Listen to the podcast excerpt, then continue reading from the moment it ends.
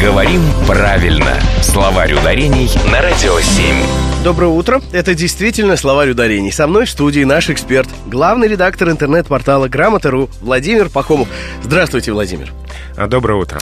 Сейчас я хочу озадачить вас вот каким вопросом, и надеюсь, что у вас для меня есть вот такой ответ. А скажите, пожалуйста, откуда пошла вот эта традиция заменять э, на письме твердый знак э, вот этой закорючкой, ну, назовем ее апострофом или... Апострофом. Или апострофом все-таки? Не апострофом, а именно апострофом. Апострофом, да. И откуда пошла эта история, знаете? А, знаю, и сейчас охотно расскажу. Ну-ка. А это связано с реформой орфографии 1917-18 годов. А, как мы знаем, эта реформа отменила твердый знак на конце слов.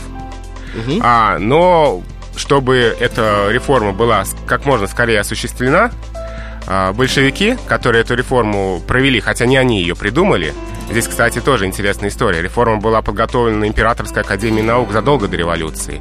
Ага. И не большевики придумали убирать твердый знак, это была лингвистическая работа, долгая и кропотливая.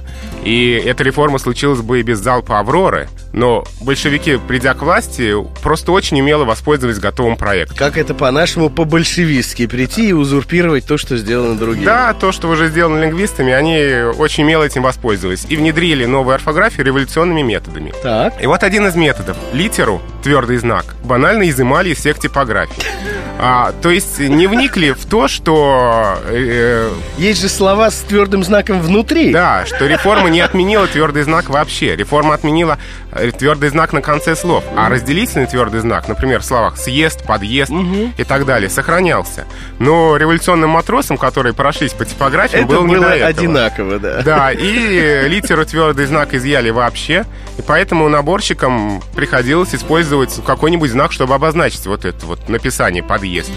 А, они использовали апостроф, вот эту самую закорючку, и такое написание было распространено в первой половине 20 века, но потом, слава богу, литеру твердый знак вернули.